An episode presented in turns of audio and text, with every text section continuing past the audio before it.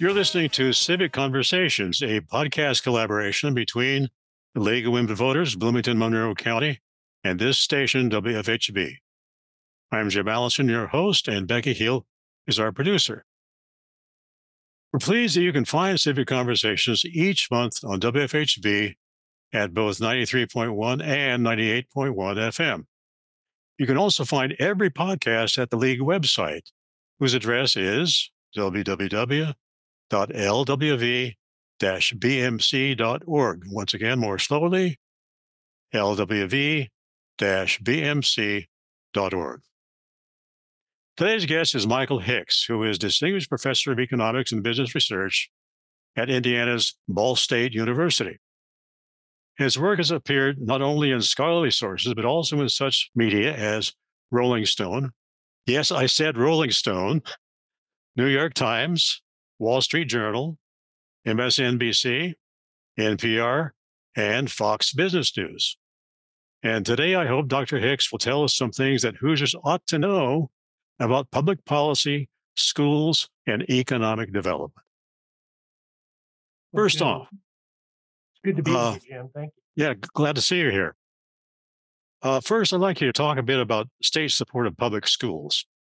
I've heard, I think I got it from something I read that from you, that back in 2019, 2020, state support of Indiana's public schools fell by $88 million, which seemed like a big number to me, and largely perhaps because of school choice.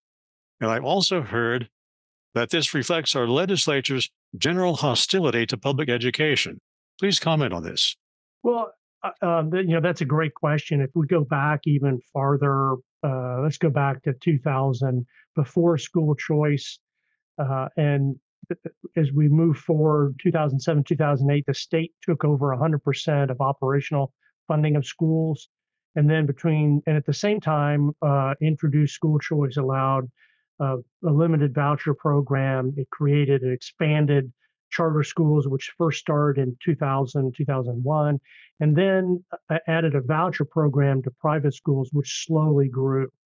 Um, and indeed, by 2019, the state was allocating about $80 million to uh, voucher programs and, and other charters. Both of those programs are a little bit less expensive than a traditional uh, school, but at, at the same time, um, enrollment share of students in traditional public schools remained pretty solid. In fact, it's higher now than it was back in 2000 before school choice started.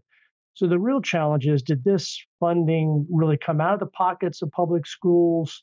Um, uh, and that's that's question one. The second one is that the real problem. So let me address these two. It's it's kind of a challenge. We don't know how many of those kids who were receiving vouchers back in 2018, 19 would have gone to, to public schools. Um, private schools price discriminate in, in the sense that they typically charge less for poor students to, to attend those schools. And so uh, it could be that a number of those kids would have gone to public schools. Um, but the, the big point is that if you look at overall enrollment, a little over a million kids in Indiana schools that taxpayers are sub are paying for fully or partially, that $80 million is a tiny amount of money. Um, the total spending per student is going to be about $10,000 state and federal per school. So that 80, 80 that's $80 a kid.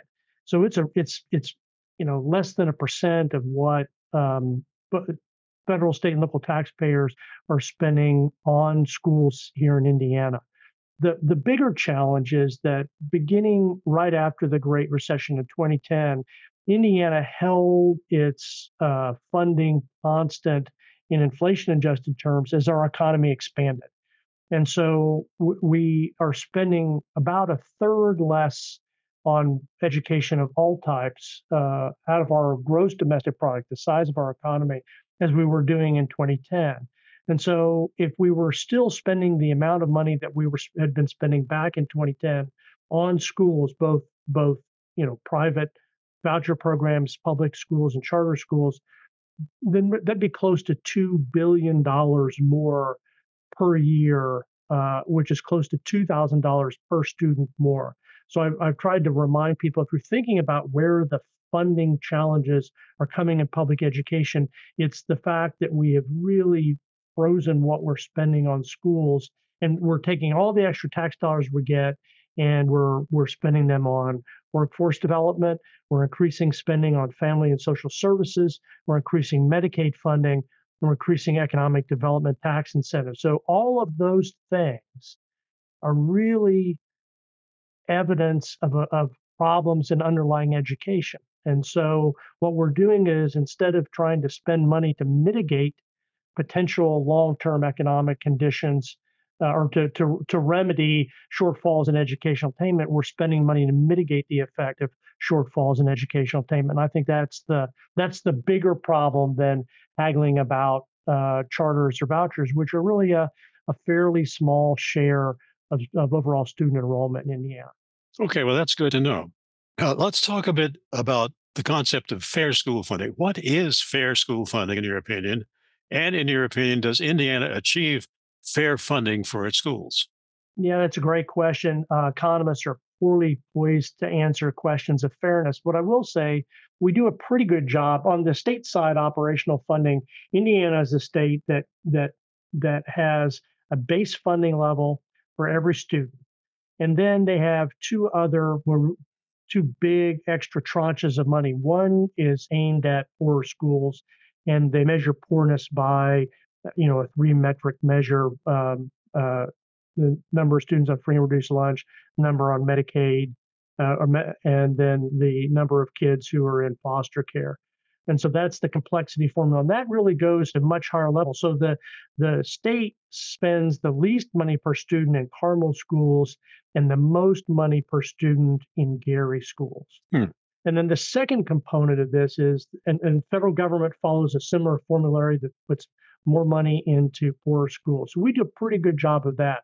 What we what we uh, still do is pay for transportation of students and building facilities through property taxes, which are less equally distributed uh, between places. But I do think Indiana does a pretty good job of aiming money towards poor students. It's it's there's still a question whether that's enough to fully mitigate the effects of poverty, or or not uh, even for uh, more affluent school corporations if there isn't a challenge. And I think the evidence is that we're seeing a lot of schools, uh, 30 some now, that have had referendum to spend more money on operation. That there's growing belief that the there needs to be more money on spent on public education around the state. I see. Uh, what can you tell us about the impact of public schools uh, on a community's uh, economic development? So that's uh, that's the key the question to an economist is what is this key public service doing to, to make you better off? And um, I've written an awful lot about this. I'll just cut right to the chase. Without really top-notch public schools, it's virtually impossible to grow an economy. Population growth in Indiana is concentrated amongst the 20% or so of top-ranked schools. And if you look at just the grades 2016 2017 is the last year we graded schools. The only school corporations that saw enrollment growth were a schools. So the other 90% of school corporations saw actual decline. So across the state we have 290 school corporations. About half are losing students. The smaller half it's 70 80% and there's no natural growth in those places. So if one school is growing, it's mostly because they're attracting students from adjacent or proximal school corporations because they're performing better. And so, uh, key to attracting people and attracting businesses are going to be having a, access to an above average school corporation. Indiana just doesn't have a ton of those that are nationally competitive on the sort of measures that families are likely to look. But there's also the the, the supply side effect. The the the people who are most lo- likely to stay in a community um, are people who grew up there.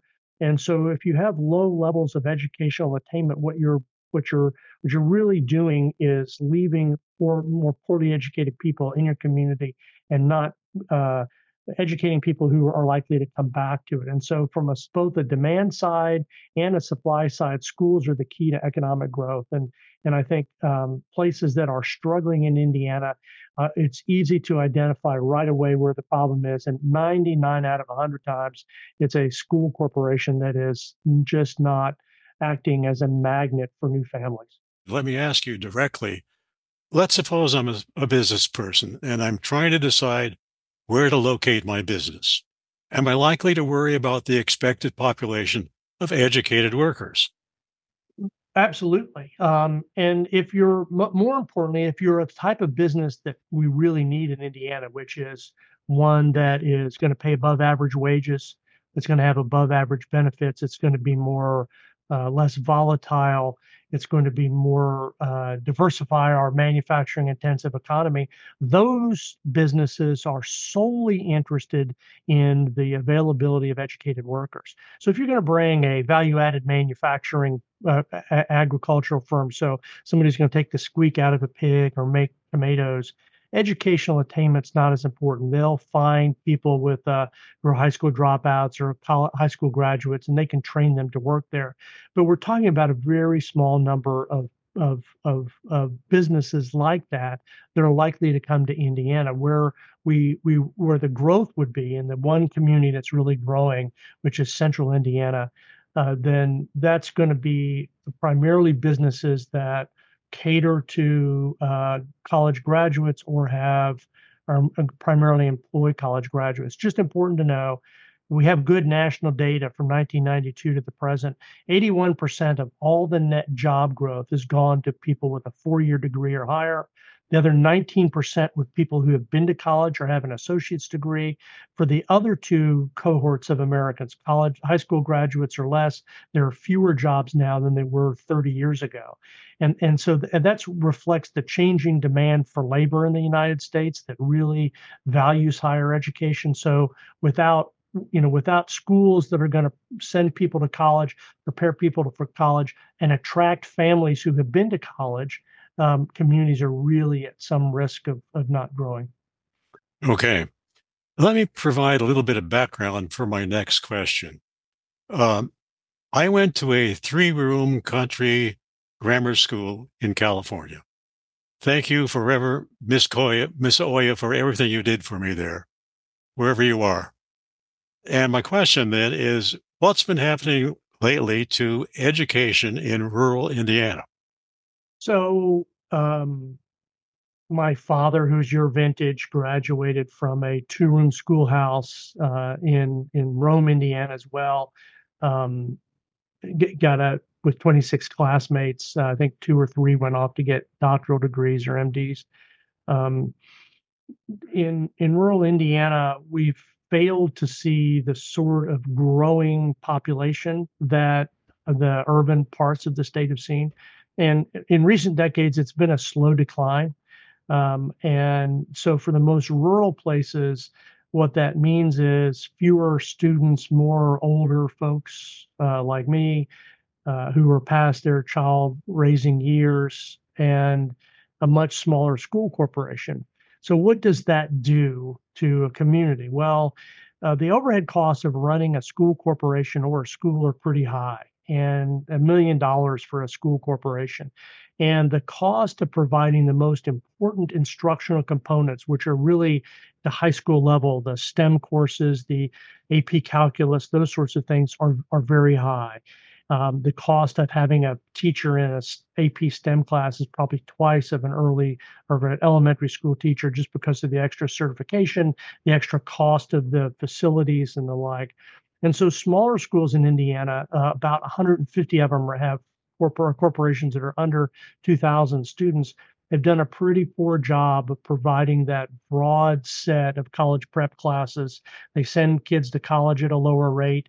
There are 60 school corporations, about 20% in the state, that offer no advanced placement STEM classes, which essentially means that those schools are telling uh, Ball State, IU, Purdue, IUPUI, Notre Dame, um, Indiana State, uh, USI, that they're not interested uh, in uh, sending kids to nursing programs, engineering programs, business programs, science, because all of those disciplines require pre college prep in advanced placement, particularly calculus and the physical sciences. And so I think it's really time that those smaller school corporations wrestle with the fact that once you get to be too small and your growth prospects are are negative for the next generation or two, that you're going to have to figure out some way of providing those college prep courses, or nobody's going to move to your school corporation. And the kids that graduate there are not going to be ready for nursing programs or engineering programs or medical school.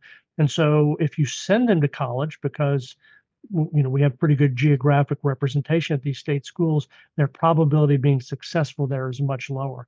So it's time to sort of draw the trace that line between poor uh, secondary prep pre-secondary prep or secondary prep and the number of you know the nursing shortage that is ubiquitous across rural indiana. So i think that's really part of the the fundamental problem devolves back to education Okay, let's circle back just a little bit. Let me ask you about Indiana's voucher program and how it's affected communities. Right. So the voucher program in Indiana uh, has gone through several iterations. Uh, it started off with um, during the Pence administration, where you could only take a voucher if you were leaving. You'd already been enrolled in a in a pro- public school. That had a fairly small effect. They'd expanded to students who were coming into a public to a, a private school. So it got kids who might have gone to a parochial or private school anyway.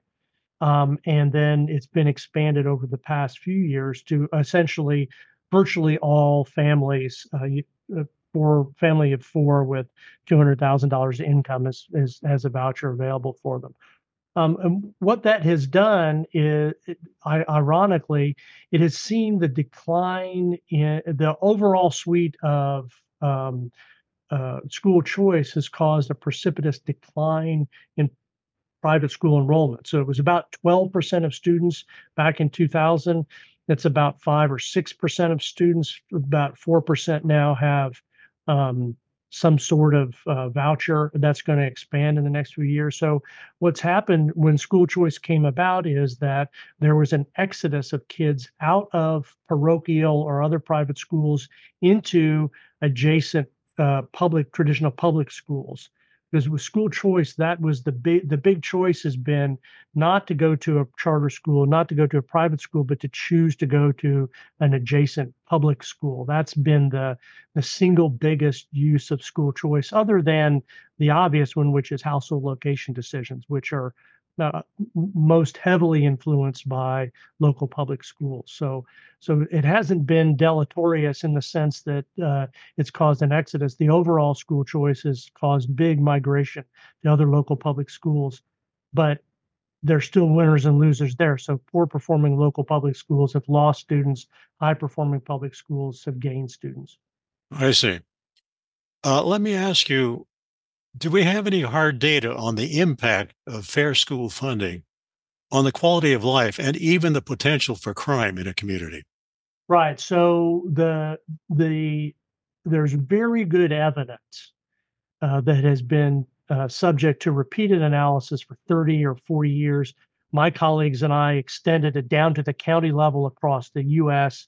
in a in a study that we did in 2019 and, and we are several iterations into it, that the single biggest factor on quality of life decisions for households, is, the biggest predictor of quality of life is is the share of GDP spent on local schools, local mm. public schools. Wow. And so that and, and it makes sense, right? Because the other micro studies that look, for example, at home prices uh, find that 30% of a home price is determined by the school corporation that it's in. So you take two identical homes, you put one in an A school, you put another one in an F school. That home, if it's a hundred thousand dollar home, the price would go at the national average. It would it could range by you know hundred thirty thousand dollars in the good school corporation, seventy to.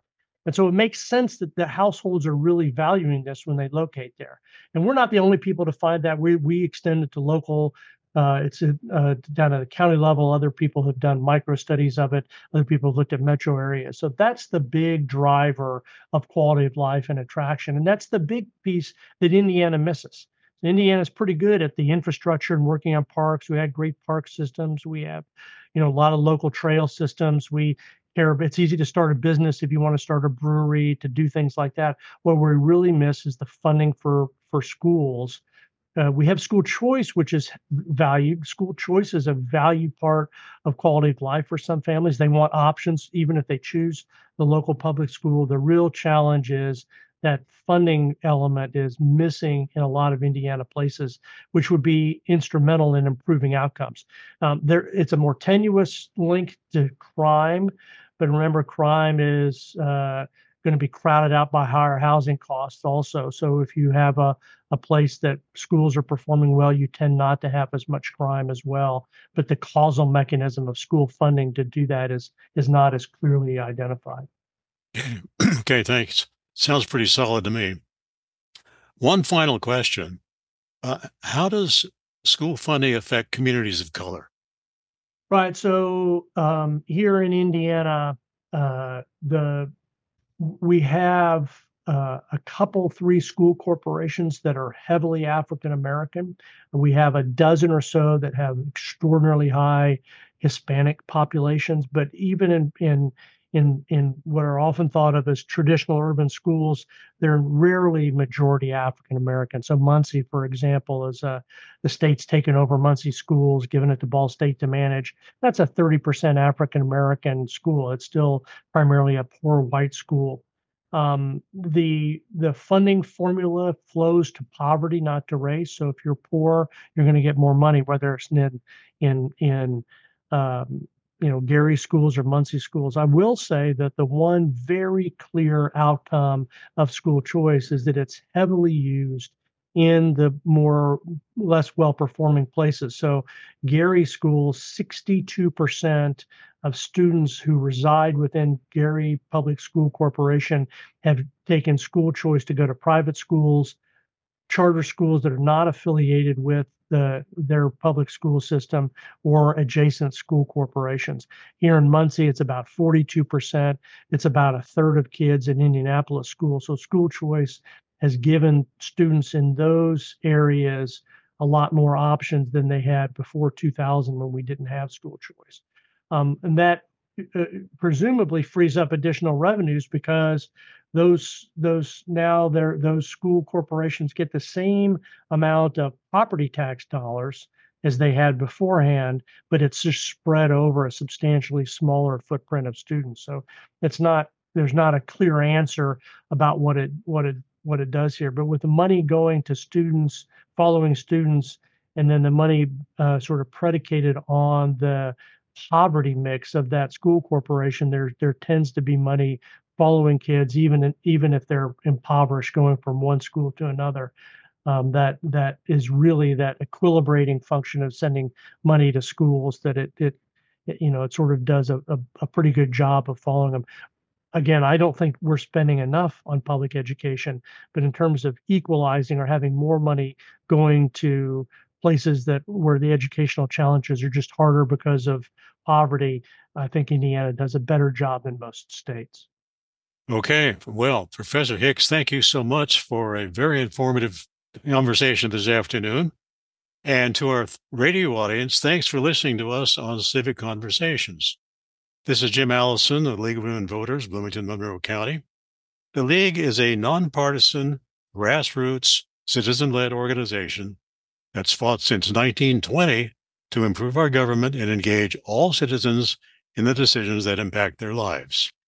Becky, can you tell us something about next month's guest? Sure. We are really excited to welcome Kelly DeBecky and Karen Jepson Innes of the Wonder Lab. They're going to be here to talk about the importance of science education. So we're excited about that. Well, I'm looking forward to that. Thanks. Thanks a lot, Dr. Hicks. It's good to be with you.